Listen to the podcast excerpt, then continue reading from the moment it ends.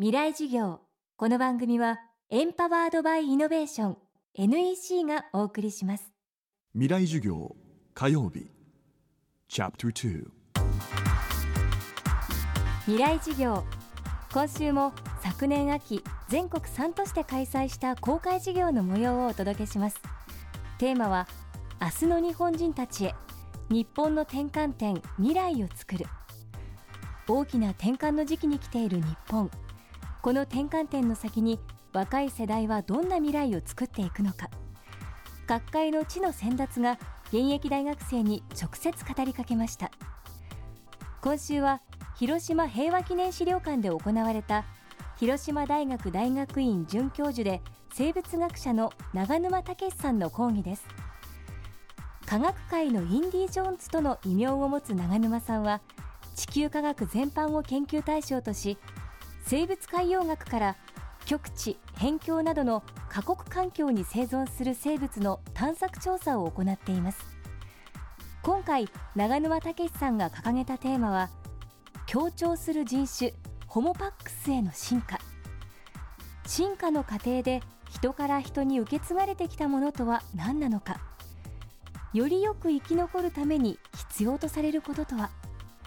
今日のキーワードは協調性の遺伝子。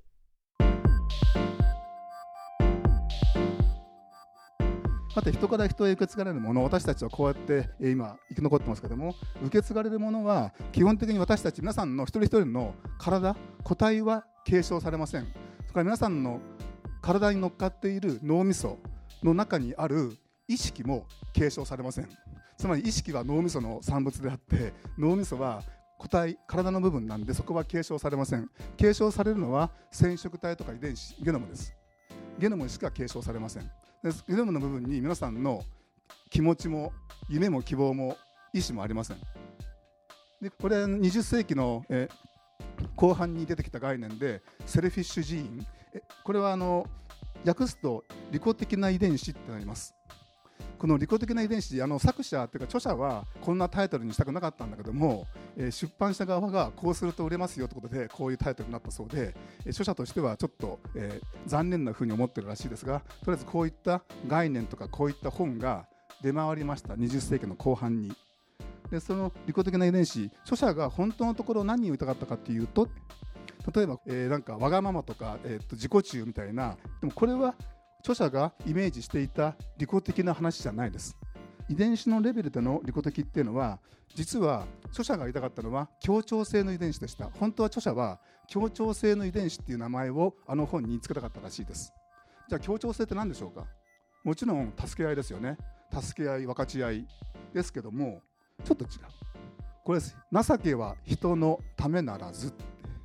まあ、人のためにやったことは、えー、周り巡り巡って自分の元に返ってくるということですね。そういったことです。つまり協調性の遺伝子もそうで実は協調しようという目的じゃなくて結果的に自分に返ってくる部分を当てにしてるってことを言ってるちょっと冷徹な感じのする協調性です。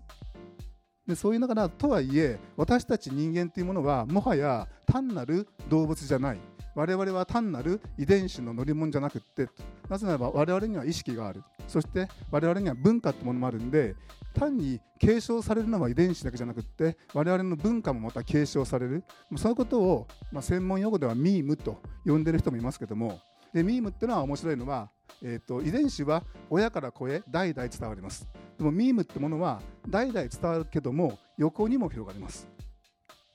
自分とつな血のつながりのない人たちにも広がっていく。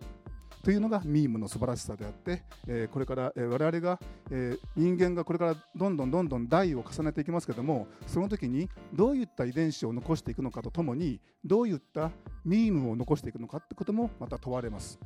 まあ、我々できればより良い影響力をより強く持ちたいと思いますのでミームの、えー、広がりの方に期待するところです。長沼武さんの講義は現在完全版ビデオポッドキャストで配信しています。またこのサイトではスプツニコさん安藤忠雄さん池上彰さん菅三淳さん倉本壮さんの公開事業の様子も見ることができます。未来事業2013で検索してチェックしてください。未来事業明日も長沼武さんの講義をお送りします。なぜ宇宙を目指すのか。ある宇宙飛行士は言った。それは地球を見るためだ。宇宙から地球を観測し地球の今を知り未来へつなぐ。NEC は約60年にわたり培った宇宙技術で地球の未来を支えます。NEC 未来授業。この番組はエンパワードバイイノベーション NEC がお送りしました